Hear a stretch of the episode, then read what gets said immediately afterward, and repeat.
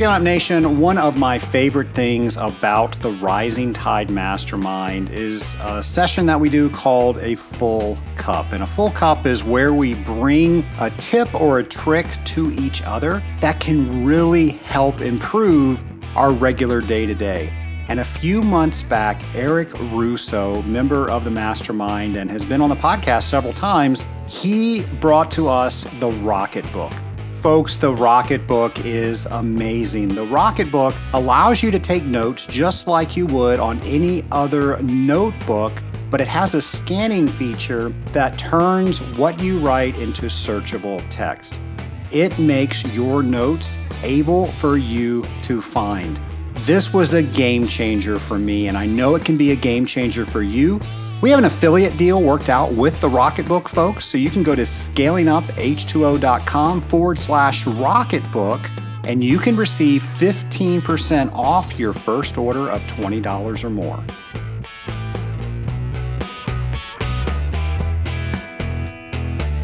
Hello, Scale It Up Nation. Trace Blackmore here, the host of Scaling Up H2O, the podcast where we scale up on knowledge so we don't scale up our systems.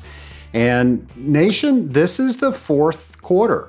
I know a lot of us are just killing it, and we have been the entire year, but there's some others of us that maybe need a little push. Well, it's my hope that all the lessons that you've learned throughout this year, you're learning how you work and you're assessing how do you do things better? How do you continuously improve yourself? Not just because you want to, but because of the lessons that life is teaching you. I remember somebody was very discouraged a couple years ago because they did not accomplish the goals that they wanted to accomplish.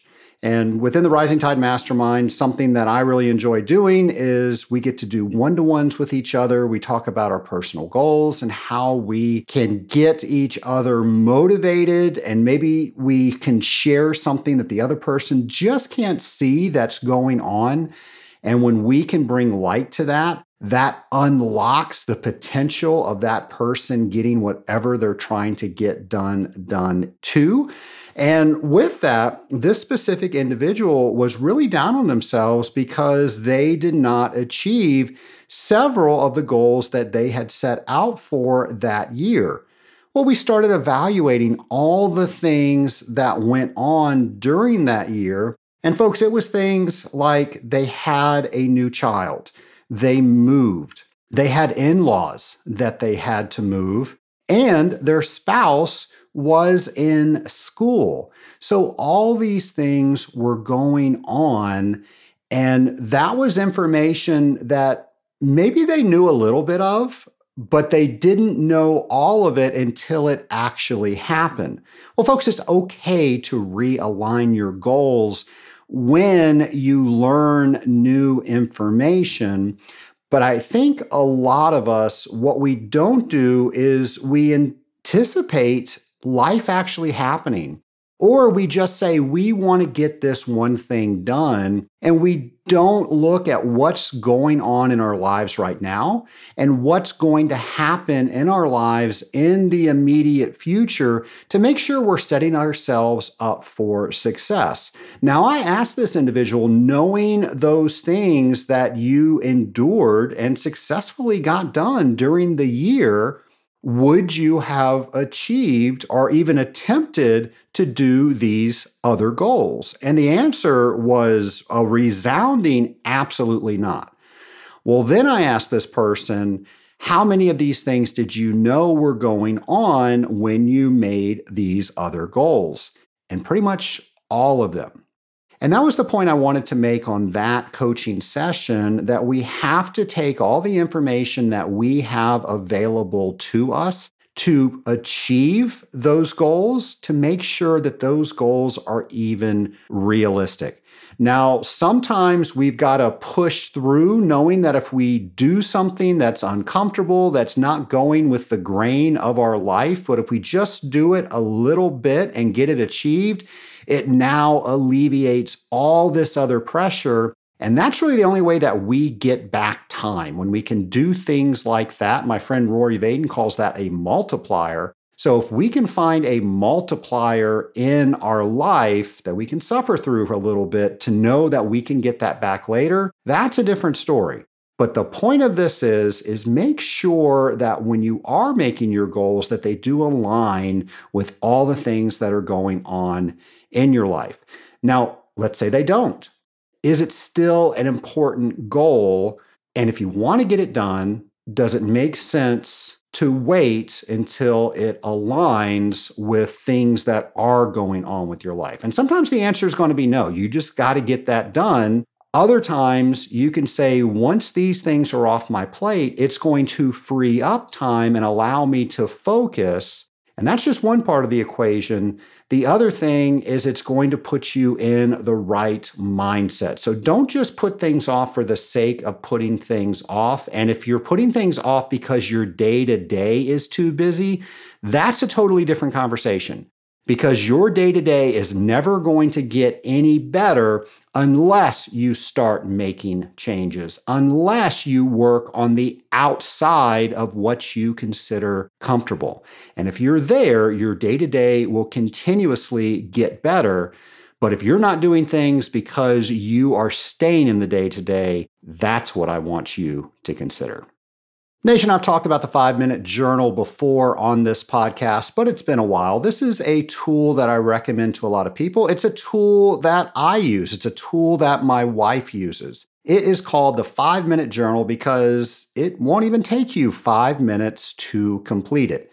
What it is, it's three questions that you ask yourself in the morning before you put your feet on the floor getting out of bed. And then it's two questions that you ask yourself right before you go to bed. It's amazing how that helps train your mind to filter out all the clutter and focus on what's important to you. You combine that with goal setting and nation, you will be unstoppable. I've got an affiliate link to the five minute journal. You can go to scalinguph2o.com forward slash journal and get yourself a copy of that. Back when we were all on the lockdown during the pandemic, the five minute journal is something that really allowed me to focus on what's important.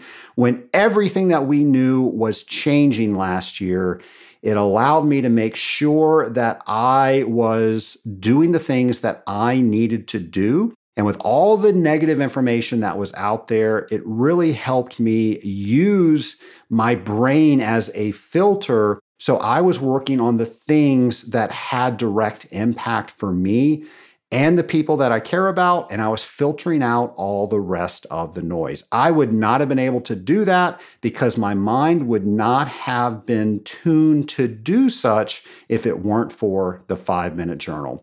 Again, that's scalinguph2o.com forward slash journal.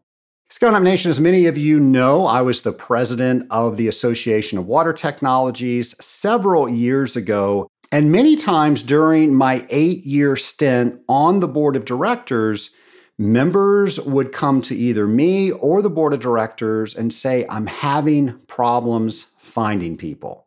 But even more so, people were saying they didn't understand why they weren't attracting younger people to their companies, how to do that. And the association, I think, does what they can to help with that.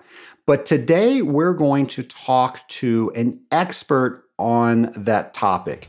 So here's that interview.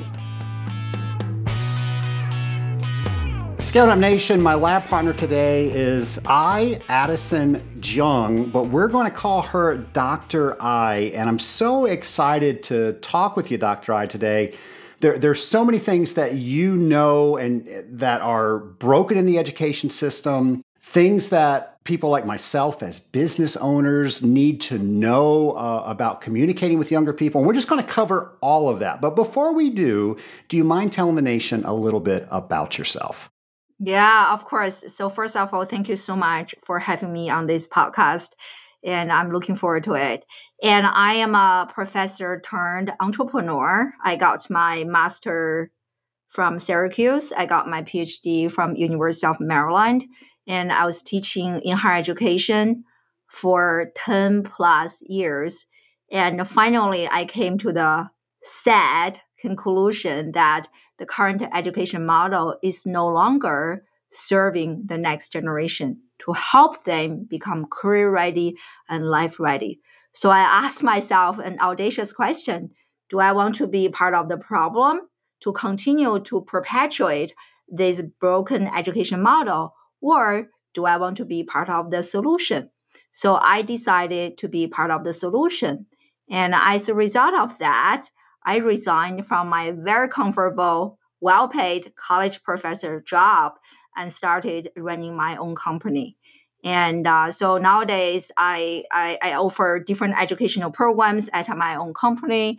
And I mainly work with teenagers and young adults to really help them develop confidence and motivation and also gain real life skills so that they can be future ready and career ready and life ready. So that's kind of what I do. And my work has been featured in Forbes, Entrepreneur, Today Show, Pearson Education, and a number of other places.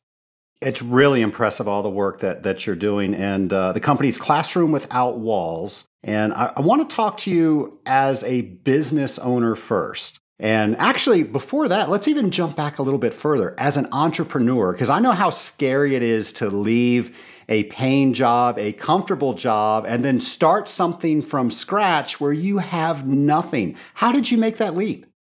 It is a, a very scary decision. I think the biggest part was an identity change because for my entire life, I spent my entire life in education and I only had one identity, which is a teacher, right? A college professor. So when I decided to resign from that position, I was also resigning from that identity. So it was really hard for me to understand okay, I'm saying goodbye to that old identity. Like, who am I? Like, who is this new person that I'm becoming to? I had no idea. I really had no idea. So that mental transition is very, very hard. So before I resigned from my job, I was actually already building my personal brand. I was really active on Twitter. And in 2017, I actually started my very first live streaming show and I was still a college professor at the time, but I realized that I couldn't really serve my students that well because the only thing I had was degree. Like I have so many degrees, but you know what I don't have? Real life experience.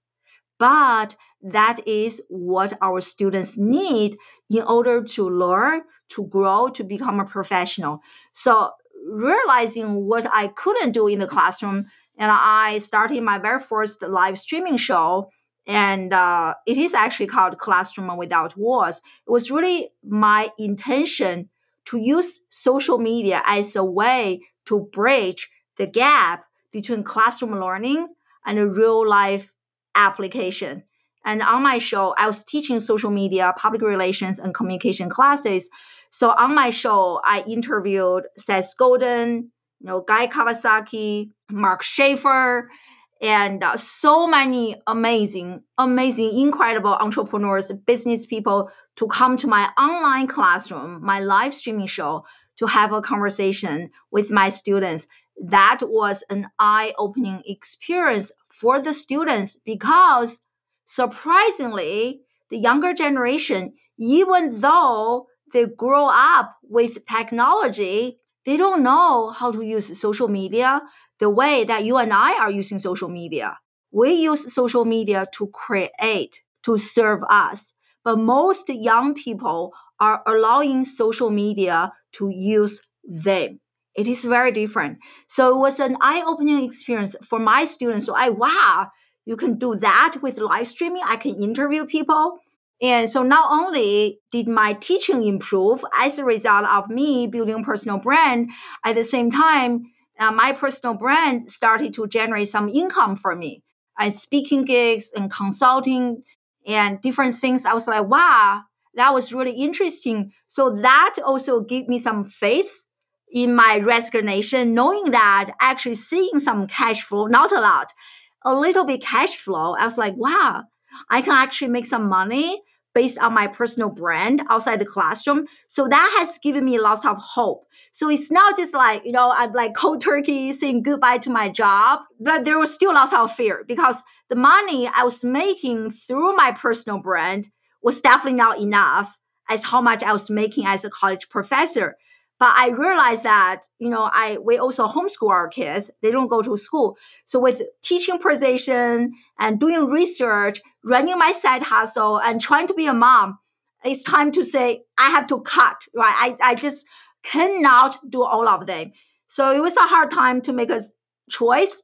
So I decided to to try this and to you know have some faith in myself. So I resigned, having some cash flow, but not a lot, and it is really the best decision I have ever made in my life. And uh, I, I'm, I'm really happy. Yeah. Now I ask myself, why didn't I do this earlier? Question we probably all ask ourselves, but uh, but what's the proverb? The best time to plant a tree is 20 years ago. The second best time is today. Yeah, I love that. Yeah. So I want to ask there is a student out there that is listening and they're thinking, I'm not getting everything that I should be getting to prepare myself for after school, for real life. How do you make that connection? Yeah, I mean, I, I have that, I get that question all the time. The things that I feel like very few students are actually developing essential life skills. Research has shown that GPA grade point average is actually inversely related to innovation. And if you ask any business owners, and uh, innovation is a very important quality that we're looking for in our students, but the entire school system is telling us what truly matters is our children's academic performance. Look at their GPA, look at their grade. But grade is inversely related to, uh, to innovation. In other words, the higher the GPA, the less likely that a kid is to innovate. And one of my favorite books is titled A Students Work for C Students, B Students Work for the Government. My and I have so many studies like that. Just recently, I read uh, another study that came out last year.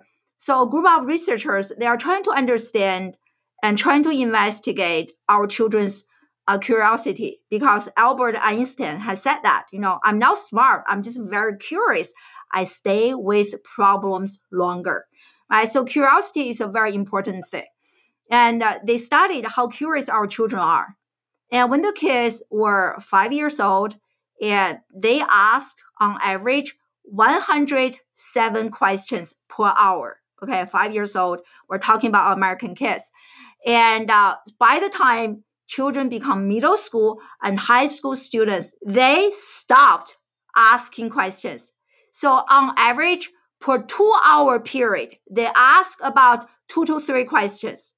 So you really have to ask yourself from 107 questions per hour to two questions per two hour period, what really happened?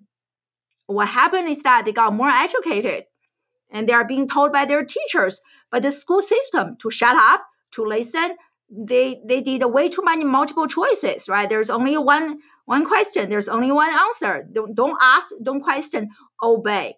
So if you're a really good student you know coming out of the traditional system you are very good at following instructions you are very obedient but my challenge the thing that i'm trying to disrupt is that is that what we need in the 21st century? The answer is no. So to answer your question, I feel like all the kids coming out of this system needs to go through some additional training to develop some essential life skills. And I think the easiest way that they can do this is that every student should launch a live streaming show or a podcast. I say, for example, if I'm a doctor, I want to become a doctor. I don't even know this is good for me or not.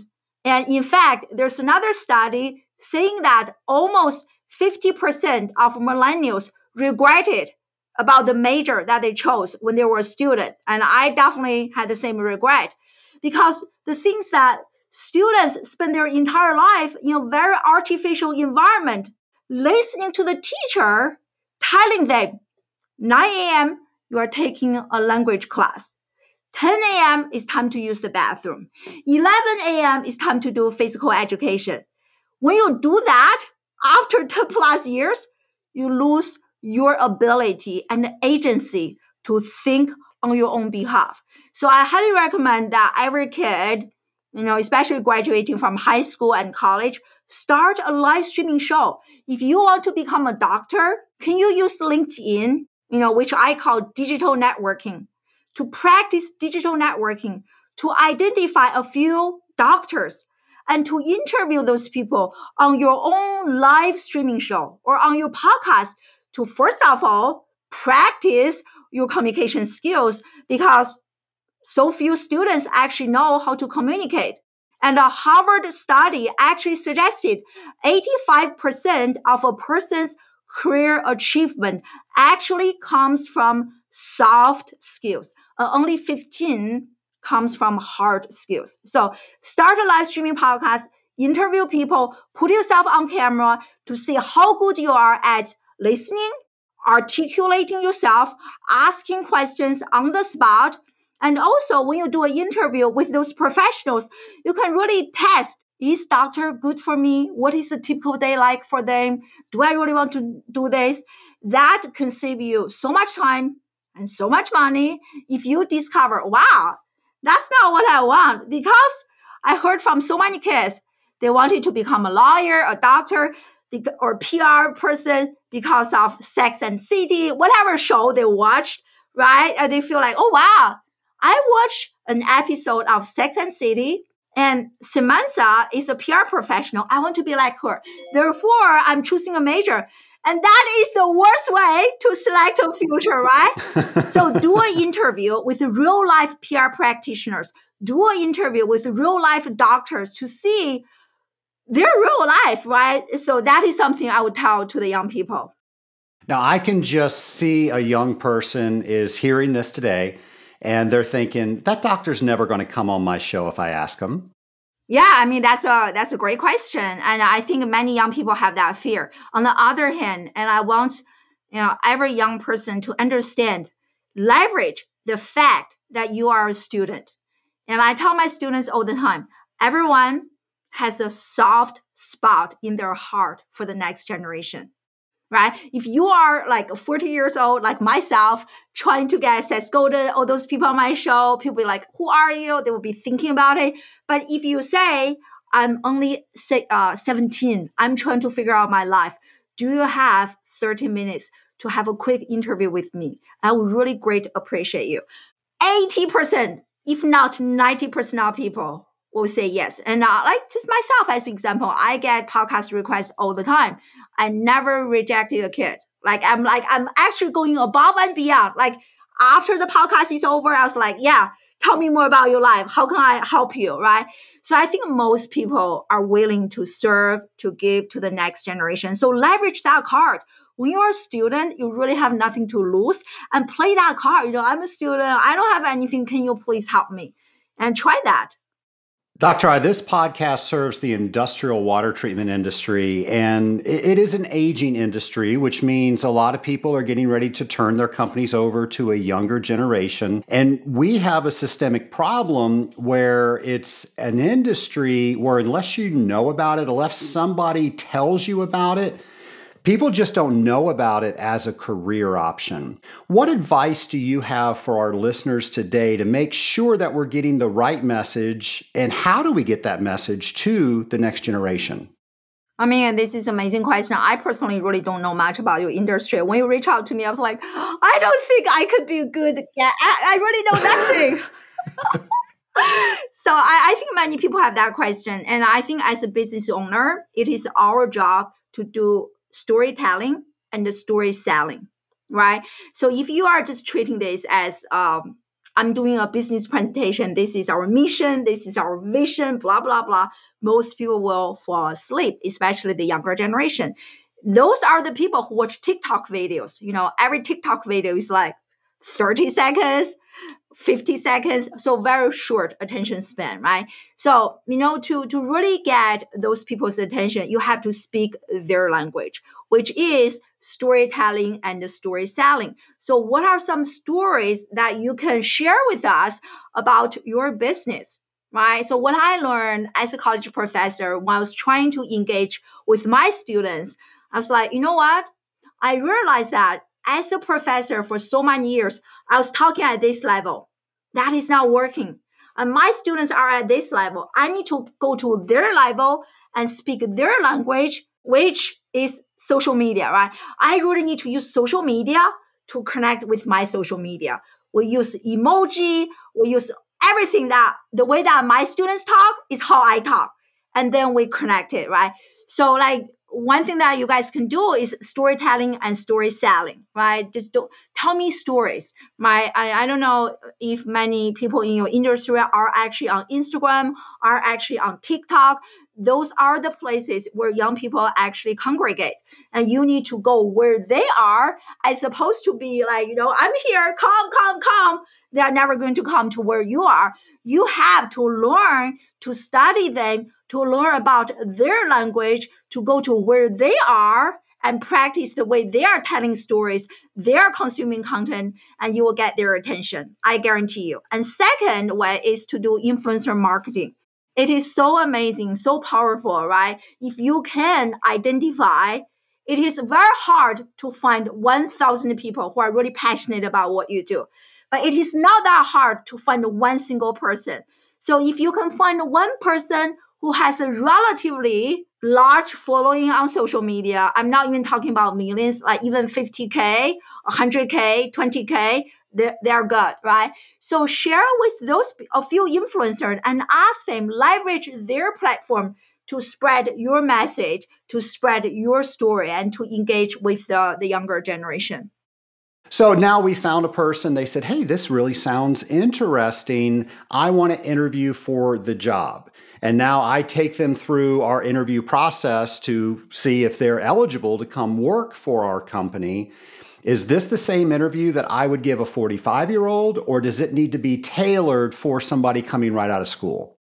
100% has to be tailored, right? Otherwise, they would be like, what are you even talking about, right? So it has definitely to be tailored. And maybe you guys can even hire some people who are social media savvy. They, they're good at creating content and they can start sharing what you guys are doing, you know, behind the stage, show us some really cool stuff. Like one of my friends has a, a chocolate shop so every day he was using Snapchat to show us how he was making the chocolate because very few brands actually do that. We're like, wow, that is so interesting. And young people love that, right? So traditionally we have B2B, business to business, B2C, business to customers. But the new age is H to H, right? Human to human. And we want to connect with you at a human level. And the best way to connect with each other at a human level is through storytelling, through story selling, through leveraging social media. And this is something that young people are really passionate about, right? So uh, definitely tailor the interview and connect with them at things that they are passionate about, they are really good at. I'm sure there's somebody listening out there that says, isn't it their responsibility? For them to shift how the business owner is thinking or how the person that's conducting the interview is thinking instead of vice versa? I think uh, great question. I think really depends on the field. In my field, right, there are we have hundreds of millions of applicants. I don't even have enough time to go through every single application, right? So in that case, you can probably wait and for the students to kind of figure you out and connect with you where you are. But if you are on the other stream and on the other spectrum, and uh, I think we need to figure out if I'm struggling receiving applications, people are not even interested in what I'm doing. Like I'm just, I have been standing here and shouting, "Hey, look at me!" But nobody's paying attention. If that is the case, I think it is time that you spend some time and energy to study your audience to see how you can connect with them better. So it depends. I think that's a great answer. If you're not getting the results you want, you need to change, right? Exactly, exactly. What are some of the things that you're doing to prepare your students to go out in the workforce? So besides, you know, like really learning how they can use social media to practice digital networking, which has been really powerful for all of my students, and also learn how they can use social media to do more content creation as opposed to being a passive consumer. As what I mentioned earlier, most children, kids are allowing social media to use them as opposed to they are using social media to serve their own career needs. Very few kids are actually doing that. So that is uh, another way. And another big segment, and I really um, focus on a lot at my school is to really help our students develop essential life skills. Like you know, Adobe. There's a uh, a recent Adobe study came out, and they scanned millions of job postings, resumes, and trying to dis, uh, discover what are the factors that matter the most when it comes to you know finding good jobs working for a company and they discover the 5c which include communication collaboration creativity critical thinking and creative problem solving. So those are the skills that i prepare.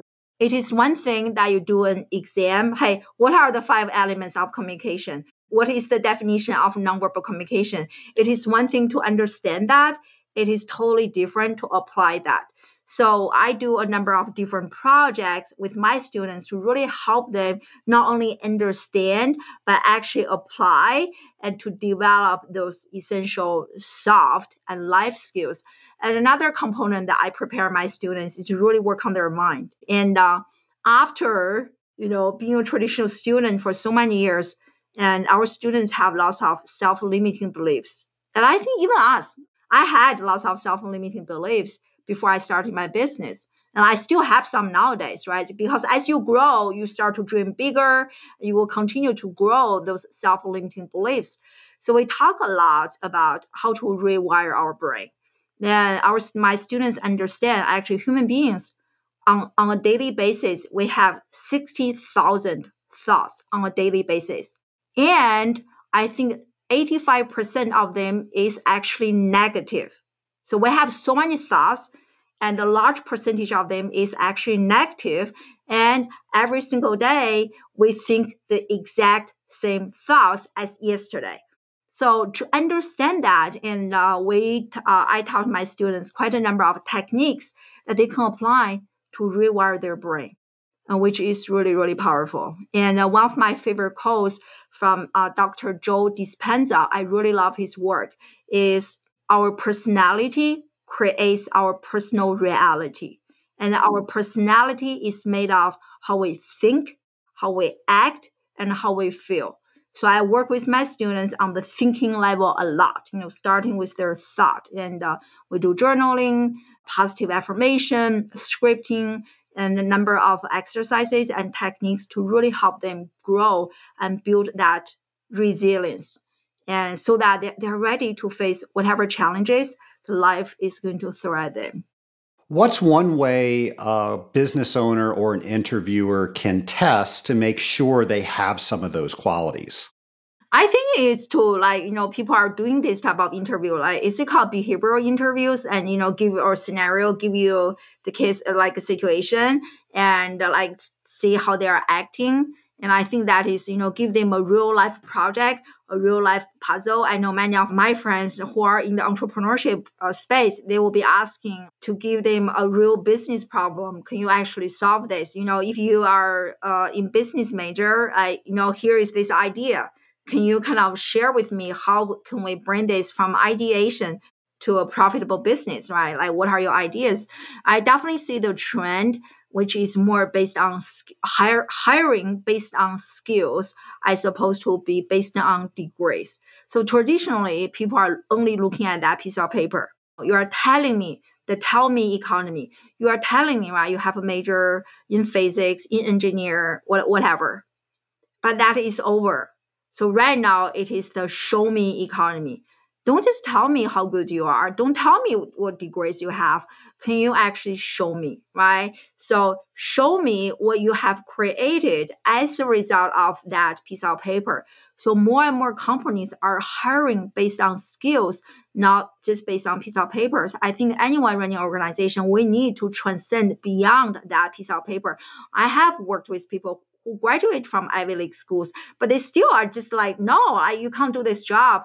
At the same time, I have hired people who don't even have a degree, but they're so good, right? And I interview entrepreneurs and uh, Shay Rowbottom. I don't know if you know her. She's a really big name on LinkedIn, and she has her own uh, company. She does lots of video production, filming, and she shared on my on my podcast saying that at her company they prefer to hire students who are actually self-taught as opposed to students who graduate from school who have that piece of paper. Because self-starters they know how to learn and they can figure things out and their knowledge is more updated than traditional students who just come out of school with that piece of paper but no real life experience. So anyone interviewing students should really give them create real life problems, scenarios to see how they're handling as opposed to the traditional interviews. I don't even think you can get much out of those traditional interview questions anymore. What motivates these individuals? So, uh, for the longest time, people thought, hey, throw more money at people and that's going to get them excited. What are they looking for? I think you know uh, I love this book from Daniel Pink. He like Drive. He talks about purpose, autonomy, and mastery. Those are the three factors to motivate anyone. You know, this those are we homeschool our children, and those are the three factors that I apply to my own homeschooling journey, right? And the number one is like purpose. So for any organization, because the drive has to come from inside, right? And that's why there was a study that came out last year from Yale University talking about how 85% of US high school students hate their school, like literally hate their school, 85%, right? And because they don't have that sense of purpose and of and also they don't have autonomy and they're probably being forced to learn something that they have no idea, right? You have to learn this physics, like why? They don't have that sense of purpose when they don't have that purpose, they don't have that drive. So if you really want to motivate young people or anyone, I feel like especially the younger generation, when they choose an organization, they want to be a part of your mission. They want to be a part of your vision. They want to know why am I doing this? How is doing this contributing to the bigger vision? right i think there are like lots of local companies they're they, they're like have a bigger cause right? Like for me, the people that I'm hiring to work for me at Classroom Without Walls, and they know my mission. I was like, the job you are doing is so important. We are disrupting education. We are creating a new education model. We are re-educating the next generation. And they're like, wow, I'm part of this big picture. That motivates them. And definitely not money. And so much research has shown that, you know, monetary reward is good for manual labor. Uh, you know, if you move 10 bags from here to here, I will give you $5. If you can do 20 bags, I'll give you $20. For, for manual labor, monetary reward works. But if you are asking people to be curious, to do, to innovate, to do intellectual work, a monetary reward can actually hurt people. It prevent them from taking risks. So don't do that, but actually share the purpose, share, like make them feel like, wow, we are a movement. That's what I tell my people. We're a movement. The, the, classroom without walls is a movement, and you are part of this movement. And that I discover is really good at motivating young people. I give a lot of my credit to being successful in this industry to people that have taken the time to teach me things, my mentors. And I went out and I saw somebody that had knowledge that I didn't have that I wanted. And I asked them, Would you mentor me? And nine times out of 10, they all said yes. How do you motivate younger people to get the courage and to have that first conversation to ask to be mentored? Oh, great question. I think the reason that many young people are not doing that is fear fear of rejection Again, that I think is a result of the current education model Because when you're a student, right, you're so afraid of losing a point. You're so afraid of not earning that A, right? Because your teachers are asking you, your parents are asking, you feel like, wow, getting that grade is so, so, so important. If I miss a point, first off, you get that mark, right? Cross right mark. And that hurts you, right? It hurts you like identity, like, oh my God, I got the question wrong. So I think we need to, from the school model, to help eliminate that fear fear of making a mistake, fear of rejection, and to re engineer our curriculum in a way to celebrate failures, to celebrate mistakes. You know, again, Albert Einstein, he said that if you have never made a mistake in your life, it means that you have never tried anything new, right? I love that quote. So that is what I share with my students. Like actually, in my coaching sessions, I actually have a planner. It's like, what is a mistake that you made today? And we celebrate. Wow, congratulations, you made a mistake. God, what did you try? And what lessons did you learn as a result of this mistake? The only mistake in life is one that you haven't learned a lesson from. If you have learned something from that mistake, it is not a mistake, right? So we rephrase and failure or fail as first attempt in learning. And I think we need to instill that into all of our children. So once we eliminate that fear of being rejection, of being told no who you are, and more and more young people are willing to talk to strangers, to open up, knowing that they might be rejected.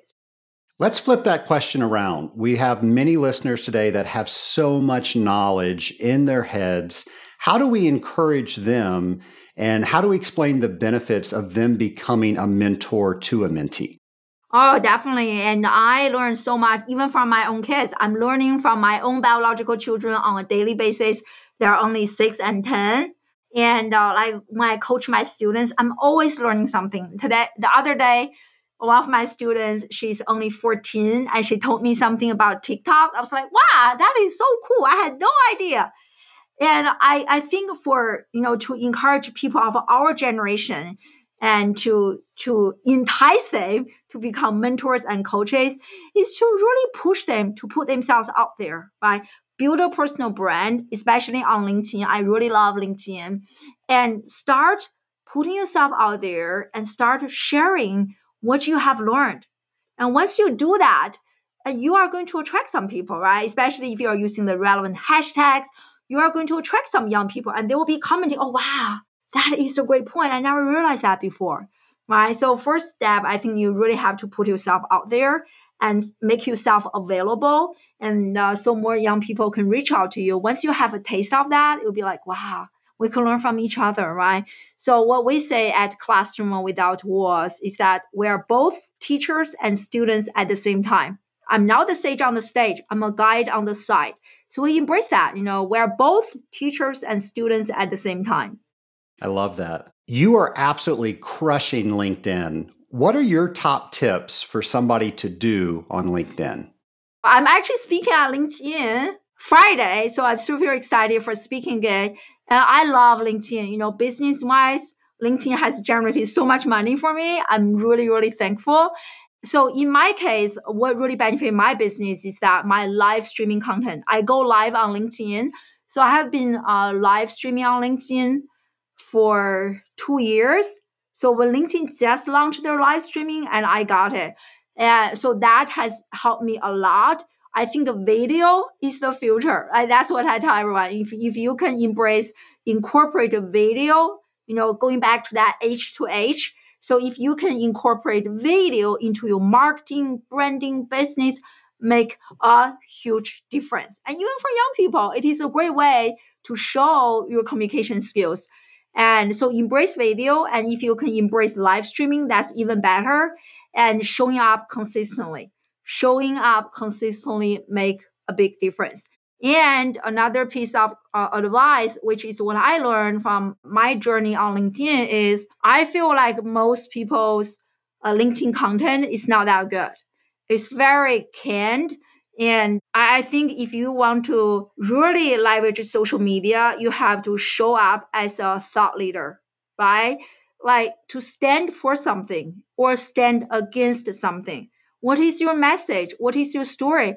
If you use social media to run a business, you should stop thinking the more hearts, the more likes I get on my post, the more money I'm going to make. There's no correlation between how many hearts you get on a post versus how much money you're going to make. And some of my posts, I really generated leads and clients. Like they don't even get that much traction, but the right people are reading my posts. So are you using your post to attract the right people? I feel like many people are not doing that. Right? You really have to improve your messaging. Like my messaging is very clear. It's not for everyone very disruptive. I talk about the broken education model a lot. So most parents, they resonate with my message are those people who see education is broken. They have to supplement their children's education outside the classroom. And when they see my message, it is validating to them. Oh, wow, the study is saying that the importance of college education has decreased 50% oh my God, that's what I have been thinking. Validates them like, wow, I need to check out this lady. And I can't tell you how many people check me out that way because like I am speaking my message. I'm speaking, I'm standing for something that I truly believe. It's not I'm lying. I truly believe the education model is broken. We covered a lot of territory today. If you could only drive home one message to our audience, what do you want that message to be? So I want to share this quote. When the flower is not blooming, we fix the environment, not the flower. And to me, when I look at that quote, the flower represent our students and the environment is the classroom. So oftentimes when our children are not performing well, my own kids, I do this sometimes. I'm guilty of this myself. I, I will be yelling at the kids, will be labeling, right? ADHD, what's wrong with you? But instead, we need to pause and reflect on the environment and fix the environment so that the flower can continue to grow. I guess this can also be applied to a business environment, right? When our employees are not doing their optimal performance, instead of you know fire them or say something about them or give them a, a mean evaluation, what can we change about the environment to foster our employees to grow, to thrive? So that's kind of a code I really love. I love it too. That's great imagery. Well, I'm almost out of questions. So I'm going to transition to our lightning round questions. So these are the same questions I'll ask of all of my guests. So the first question is if you could go back in time and speak to yourself on your first day starting your business, what advice would you give yourself from now? Believe in yourself. I doubted myself so much, imposter syndrome big time. I wasn't confident because, you know, in my story is that I spent my entire life as a as a teacher. I never started business before. So I I question myself so much. Believe in yourself. You can do this. If not you, who? I love that. If if not you, who? We are always our worst critics. Why is that? Exactly. I mean, psycho- psychology has a theory. It's like selection bias. So, which means that for all the things that are going great, we human beings we have that tendency to only pay attention to the things that are not going well. So it is that selection bias we all have that yeah. We pay more attention to negativity. That's why you know when you look at news i, I stopped reading news because there's really nothing positive right?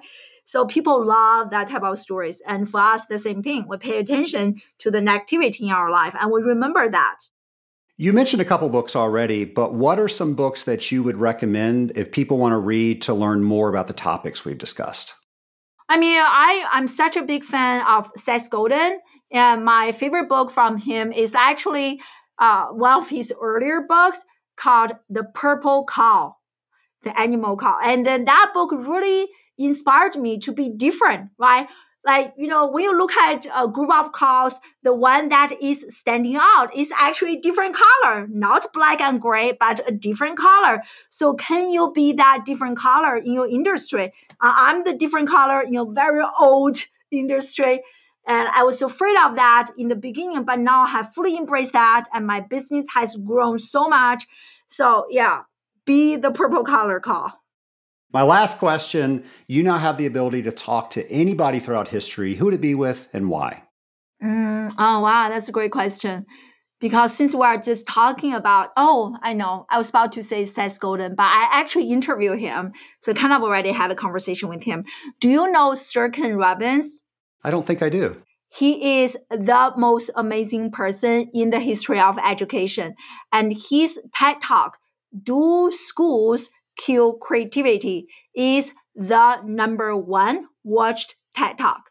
Sir Ken Robinson. And I love him. Unfortunately, he passed away this year or last year. He passed away last year. So if I could, I would love to have a conversation with him. He talked about so many problems in education and I have learned so much from him. So if I could, I would love to have lunch with him. Dr. you mentioned your podcast. Tell us a little bit about that. Yeah, so it is called uh, What is School For? And uh, we also go live on LinkedIn, YouTube, Facebook, Twitter, Amazon. I have just become an Amazon influencer, so I'm really excited. And it is called What is School For? Inspired by my interview with Seth Godin. So the goal of the show is to discuss, debate, and disrupt education so that we can future proof the next generation. I go live every Friday at 9 a.m. Pacific time or 12 uh, Eastern time.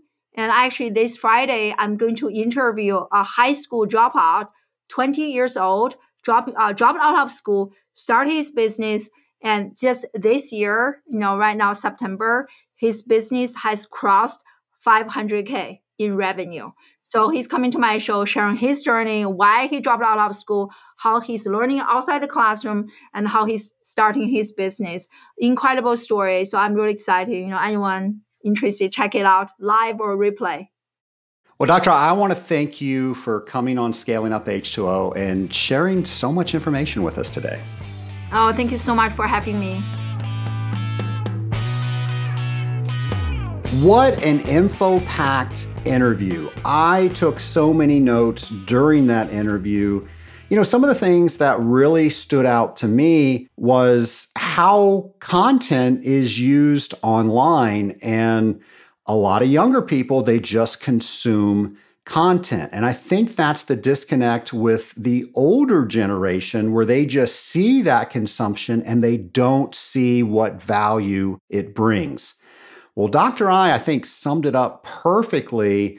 When we think of social media, the content that we're putting out, and again, we're not consuming it, we're now adding to it, we're putting it out under the mindset that we are serving others.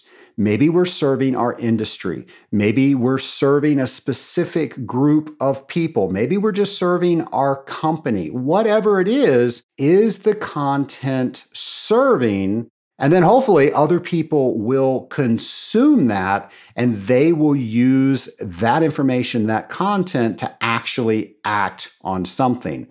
In our case, hopefully it's acting on learning about the water treatment industry as a potential career, and that enables them to act further on learning more about industrial water treatment. So maybe you should look at what you're putting out on your social media.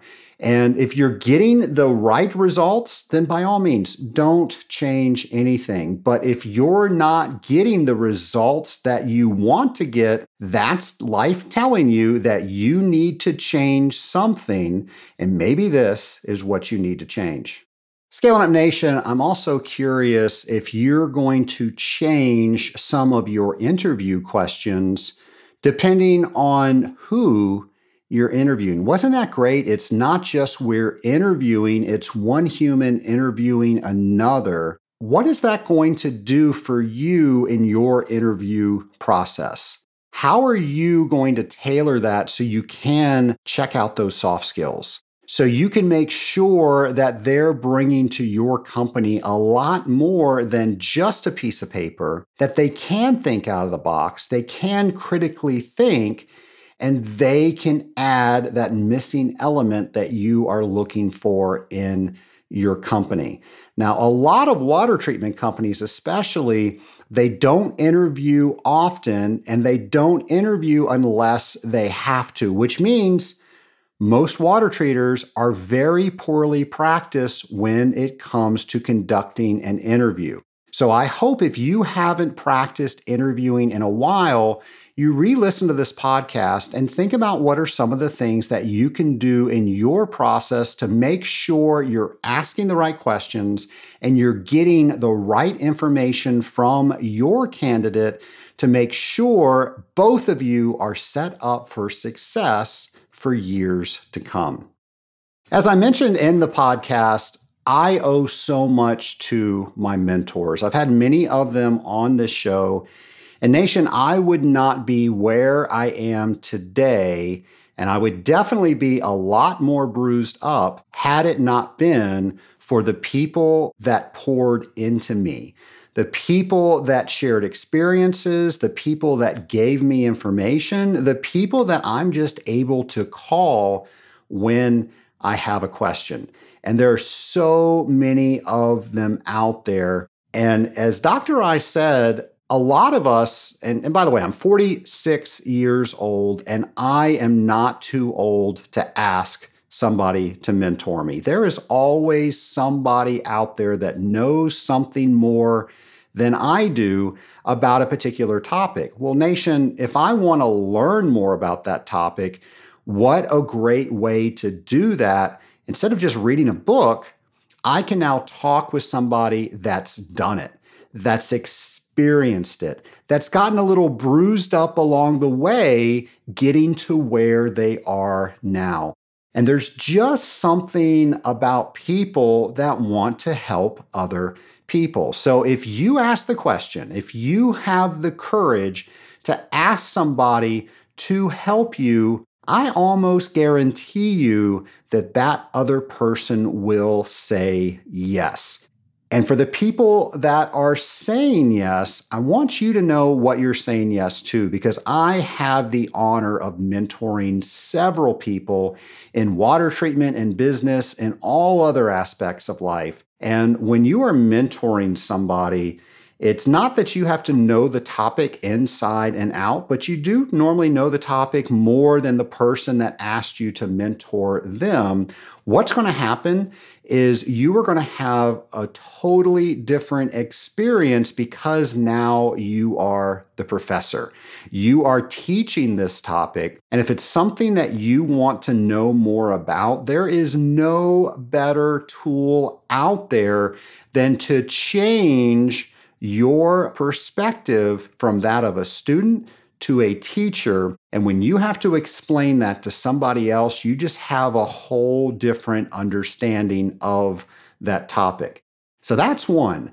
And then two, I truly believe that our goal on this planet is to learn as much as we can, apply what we learned, but also to share what we learned. How are we going to teach other people what we learned so we can continuously get better at everything that we do? Just imagine if we all had that attitude. And innately, I truly believe we all do, but with all the things that are bombarding us in society, with a lot of our culture enriching greed, it doesn't allow us to think that way. So I'm going to challenge each and every one of you to step away from that mindset for a second and think about all the things that you can get if you decide to start sharing what you know with other people. Nation, I love bringing this podcast to you, and I love that you tune in every Friday for a brand new episode. Of course, I'll be bringing you a brand new episode next Friday, so be sure to tune in to that. And I know you thought I was getting ready to forget James's challenge, but right before we sign off, here is James's challenge.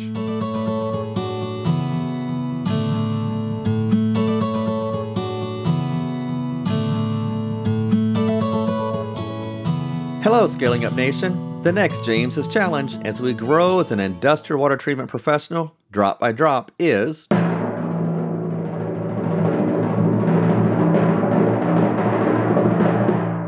Calculate how much heat energy goes down the drain with boiler blowdown and how much it costs.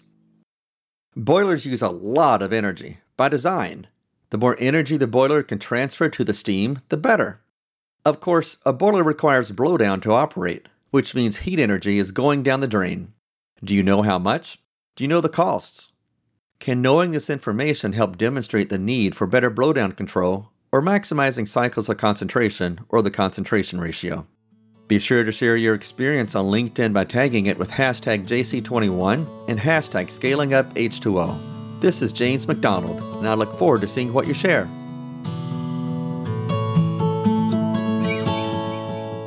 James, thanks for that. And Nation, if you are not caught up on James's challenge, you can go to scalinguph2o.com and look at every single challenge that James has put up.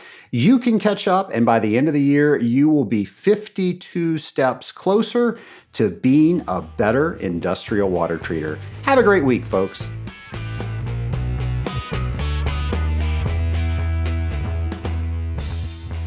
Why do we call our mastermind the Rising Tide Mastermind? Well, I know you've heard me say before a rising tide raises all ships. That's one of my favorite quotes because it's so true. The better we do, the better somebody else can do, and vice versa.